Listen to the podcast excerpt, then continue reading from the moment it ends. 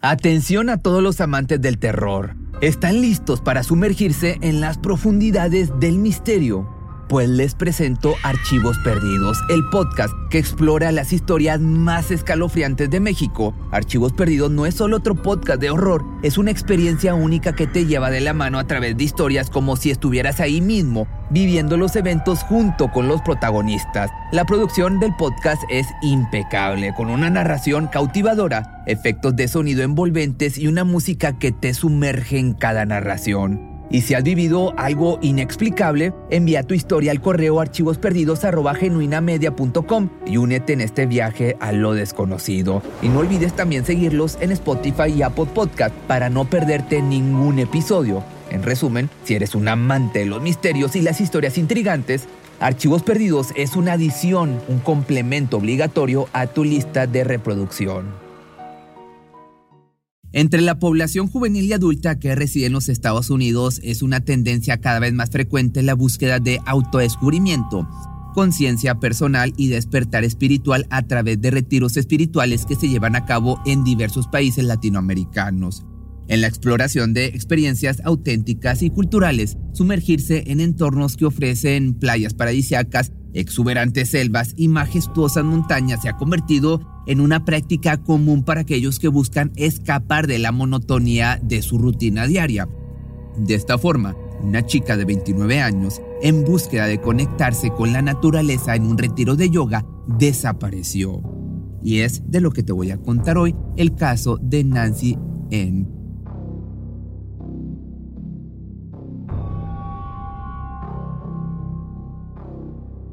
Nancy, una antigua estudiante de Gold State LA, tenía en mente disfrutar de una semana de relajación en un retiro de yoga, una experiencia que ya había vivido el año anterior. De esta manera partió el 14 de octubre con la expectativa de sumergirse nuevamente en la serenidad y la práctica espiritual que este tipo de retiros ofrecen. Sin embargo, apenas unos días después de haber comenzado este retiro, específicamente el día 19 de octubre, Nancy tomó la decisión de participar en una de las excursiones programadas como parte de la experiencia de yoga. Esta actividad incluía el alquiler de kayaks de una empresa local y contaba con la participación de al menos otras nueve personas, juntos se embarcaron en una aventura que prometía ser una experiencia enriquecedora en el lago de Atitlán, ubicado en Sololá, esto es en Guatemala. Sin embargo, fue durante esta excursión que de manera sorprendente nadie volvió a ver a Nancy. El grupo que compartía la travesía en kayak se percató de su ausencia, generando una preocupación inmediata entre los participantes y de esta manera dando lugar a la notificación para la familia de Nancy por parte del organizador del retiro. La familia de esta chica recibió una desconcertante noticia. El organizador del retiro se comunicó con ellos para informarle que la mujer había desaparecido. La noticia obviamente dejó a la familia desconcertada y ansiosa por obtener más información sobre la situación. La repentina y misteriosa desaparición generó preocupación y dio un giro inesperado a lo que inicialmente debía ser un periodo de tranquilidad y renovación espiritual fue oficialmente reportada como desaparecida el día 20 de octubre. El último video en donde aparece esta mujer se ve pedaleando el kayak y saludando a la cámara de alguno de sus compañeros de retiro. La última vez que se le vio fue cuando se separó del grupo junto a otra participante para ver más de el lago. La información que se tiene apenas iniciando el caso era de que esta chica vio a Nancy saltar de su kayak para adentrarse al agua y luego ahogarse, pero en eventos recientes, según un abogado que representa a uno de los testigos, la última persona que vio a Nancy Eng antes de su desaparición en Guatemala intentó advertirle sobre los riesgos de nadar en el lago debido a una fuerte corriente. Pero su advertencia fue ignorada. Según el relato del testigo, el kayak de Nancy fue arrastrado lejos de ella por la corriente y otra persona se vio obligada a ir a recuperarlo. Después de esto, todos regresaron al hotel y los participantes del retiro le avisaron al hotel. Cuando ya finalmente no pudieron encontrarla, llamaron a las autoridades locales para avisarles de la desaparición.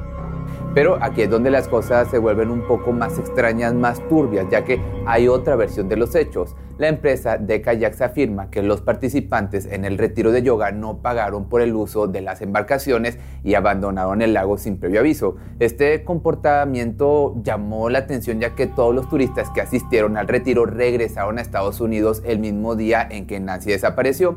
El personal del hotel donde se hospedaban no alertó a parte de las autoridades hasta que los turistas abandonaron el lugar de manera inexplicable, adelantando de esta manera su salida varios días. Este abrupto retiro sin explicación también ha generado sospechas y complicaciones en la investigación, ya que los testigos clave no cooperan con la policía, retrasando significativamente los esfuerzos para encontrar a esta mujer. Además, las autoridades locales de Guatemala inicialmente buscaron a esta mujer durante tres días sin éxito, concluyendo que podría haberse ahogado. Sin embargo, la familia de Eng buscó la ayuda de un cuerpo de rescate independiente que peinó la zona sin encontrar rastro de la joven en un perímetro de 4 kilómetros del lago Atitlán. La participación del Buró Federal de Investigaciones, o sea, el FBI, de Estados Unidos, en la investigación subraya la gravedad del caso, ya que la familia señala que los esfuerzos de búsqueda se ven obstaculizados por la falta de información precisa sobre las circunstancias y el lugar exacto de la desaparición. La familia también ha denunciado que los testigos clave se han negado a proporcionar informes de testigos, incluida la mujer que vio por última vez a Nancy, con quien han pedido hablar sobre lo sucedido. Sin embargo, ella niega hablar con ellos, arrojando sombras sobre los eventos que rodean este caso. Debido a esto, el acontecimiento que pudo haber sido un accidente se convirtió en una investigación criminal. Regresando, el jueves 9 de noviembre se reanudaron las labores de búsqueda de Nancy por parte de bomberos y otras autoridades guatemaltecas. Estas operaciones habían sido suspendidas temporalmente después de cumplirse el periodo establecido en los protocolos para casos de este tipo. Esta historia se comenzó a viralizar en TikTok, donde toda la comunidad se cuestiona las acciones de los participantes del retiro y apoyan completamente a la familia de Nancy. Y alrededor del día 11 de noviembre, creadores de contenido también y usuarios de TikTok comenzaron sus propias investigaciones y empezaron a tener respuestas de todo tipo. Por una parte, el retiro es conocido como Vida Change, o sea, el cambio, impartido por el instructor de yoga del retiro conocido como Eddie Ramada o Yogedi. También en otra revelación de los hechos se ha dicho que la habitación de hotel de Nancy fue saqueada por los miembros del retiro. Muchas personas al ver las redes sociales de Eddie han notado que dejó de publicar el día 18 de octubre, el día antes de la desaparición de esta chica. Justo ese mismo día las autoridades anunciaron el caso como un caso criminal con dos personas de interés. Una, pues es esta persona, Eddie, y la otra sería Christina Mary, la mujer que vio por última vez a la desaparecida, que ya te había platicado anteriormente. Por otra parte, los internautas también se dieron cuenta que Cristina es una abogada, por lo cual no era ignorante al proceso después de la desaparición de una persona. Por otra parte, un creador de contenido llamado Ed ha publicado diferentes videos exponiendo las acciones tanto de Ramada como de Cristina. Y en respuesta a esto y a los miles de reacciones que tuvo su contenido al respecto, Ramada decidió por fin hablar al respecto de la manera más manipuladora posible, acusando a Ed de manchar su reputación. Sin embargo, al final de sus comentarios, Ramada mencionó un detalle que alteró a los seguidores de Ed en esta decía lo siguiente, rezo todas las noches para que encuentren el cuerpo de Nancy y su familia pueda tener un cierre.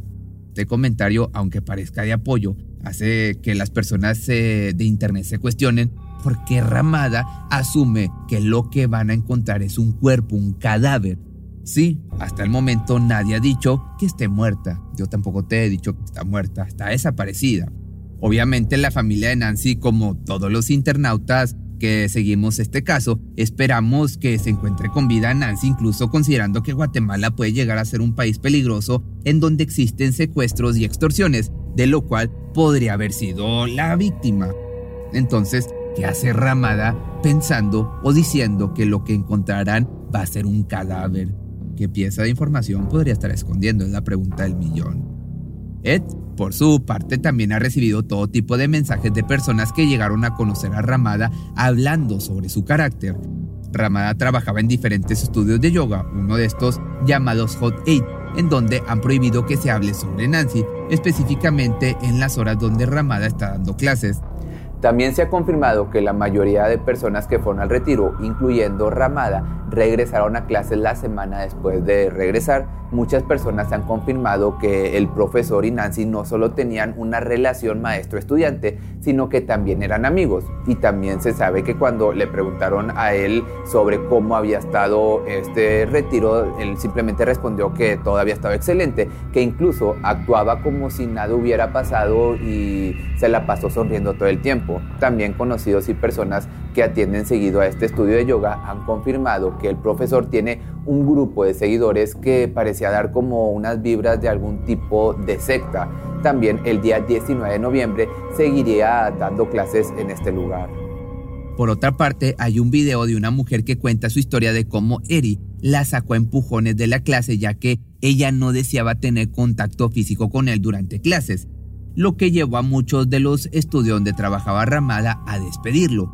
Esto revela una luz sobre el verdadero carácter que tiene el instructor. Por otra parte, las últimas dos semanas han sido un infierno para la familia. La hermana de Nancy, o sea, Nikki, describió que su hermana se encontraba alojada en el lago Atitlán, una impresionante masa de agua ubicada dentro de un cráter volcánico, una zona que también es popular para escapadas turísticas. Nancy había disfrutado tanto de su experiencia en el lago durante las excursiones del año anterior que había planeado pasar aún más tiempo ahí este año. Desde la desaparición de Nancy, su familia ha estado buscando desesperadamente respuestas. De hecho, han contactado con el Departamento de Estado, el FBI y representaciones o representantes locales. Además, están colaborando estrechamente con un equipo privado de búsqueda y rescate en Guatemala que ha rastreado alrededor del 95% del lago por aire y tierra utilizando buzos y drones. También en noticias recientes, Cristina, la mujer que vio por última vez a Nancy, dijo su versión de los hechos a través de su abogado. En esto menciona que Nancy y ella no se fueron juntas al otro lado del lago, sino que simplemente se toparon por ahí. Aquí también se menciona que todo había sido un supuesto accidente provocado por la misma desaparecida, ya que ésta quería nadar dentro del lago a pesar de que Cristina le aconsejara que no lo hiciera.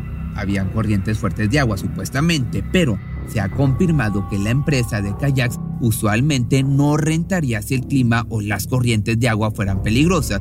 También en el último video donde se ve a Nancy, el lago se ve tranquilo. Y en la declaración de los hechos, el abogado de Cristina menciona que cuando ella se volteó ya no pudo encontrar a la mujer. Aparte, su abogado alega que ella ha hecho todo lo que puede para ayudar, pero Cristina ya sabemos que ha sido criticada por permanecer en silencio durante un mes en donde se estuvo haciendo la búsqueda de Nancy. Los miembros de la familia también afirman que nunca antes habían escuchado esa historia y se preguntan por qué tomó tanto en compartir la información con ellos si se trataba supuestamente de un accidente. La familia afirmó que habían intentado contactar con ella, pero el abogado de esta alegó en una entrevista de televisión que no contestaba porque estaba lidiando con el trauma que experimentó por el accidente. Incluso, al saber esto, la familia de Nancy mostró empatía hacia la situación de Cristina y le mencionaron que por favor fuera con las autoridades porque ellos solo quieren encontrar a Nancy. Pero esto Cristina lo vio como una amenaza por parte de la familia. A su vez, la situación intrigante en torno a Cristina y su abogado cobra relevancia por un reciente acontecimiento. El abogado enfrenta una demanda por actos de acoso, agresión y amenazas hacia sus ex empleadas mientras ejercía como defensor público. Se le acusa de presionar a estas mujeres para mantener intimidad con él bajo la amenaza de despido en caso de negarse. Este antecedente provoca que las personas y los internautas interesados en el caso comiencen a cuestionar la credibilidad tanto del abogado de Cristina como de la propia Cristina. Hay también afirmaciones de usuarios en redes sociales que sugieren la posibilidad de que Nancy haya sido víctima de algún tipo de sacrificio ritual por parte de los asistentes al retiro de yoga. La especulación apunta a la posibilidad de que, sin ser consciente, la joven pudo haber caído en el seno de una secta o pudo haber sido víctima de un crimen aún peor. Muchos también piensan que Cristina simplemente la dejó morir mientras lo presenciaba. Aunque nada de esto obviamente se ha confirmado y por ahora son rumores de internet aunque por mi parte no siento estas ideas tan descabelladas, pero bueno. Las últimas semanas ha sido, han sido angustiantes para la familia de Nancy, como ya te puedes imaginar, llena de incertidumbre y preguntas que aún carecen de respuestas definitivas. La noticia de su desaparición dejó a sus seres queridos con una serie de interrogantes que persisten de manera constante que son las preguntas de qué sucedió exactamente, dónde se encuentra en este momento, existe alguna posibilidad de que Nancy esté viva. Pues lamentablemente hasta el momento de que estoy grabando este video no se ha obtenido información concreta sobre la ubicación actual de Nancy. La familia, abrumada por la falta de respuestas, ha experimentado un doloroso periodo de espera y desconcierto. La incertidumbre sobre el paradero de esta mujer ha llevado a un continuo flujo de pensamientos y emociones, alimentando la esperanza de encontrarla sana y salva, pero también enfrentando la realidad de que cada día sin noticias es un desafío adicional. El hermetismo, por otra parte, que rodea la desaparición de Nancy, ha suscitado un cúmulo de especulaciones y a la vez teorías, desde posibles accidentes hasta circunstancias más inquietantes. La familia, por su parte, ansiosa por respuestas, ha buscado activamente la colaboración de las autoridades, involucrando tanto a entidades locales como el FBI en el proceso de búsqueda. Al final, pues como te das cuenta, es un caso bastante reciente y ojalá ya aparezca y te pueda hacer una segunda parte, si no, como quiera te voy haciendo otras segundas partes, ya sea corto o largo el video con las actualizaciones.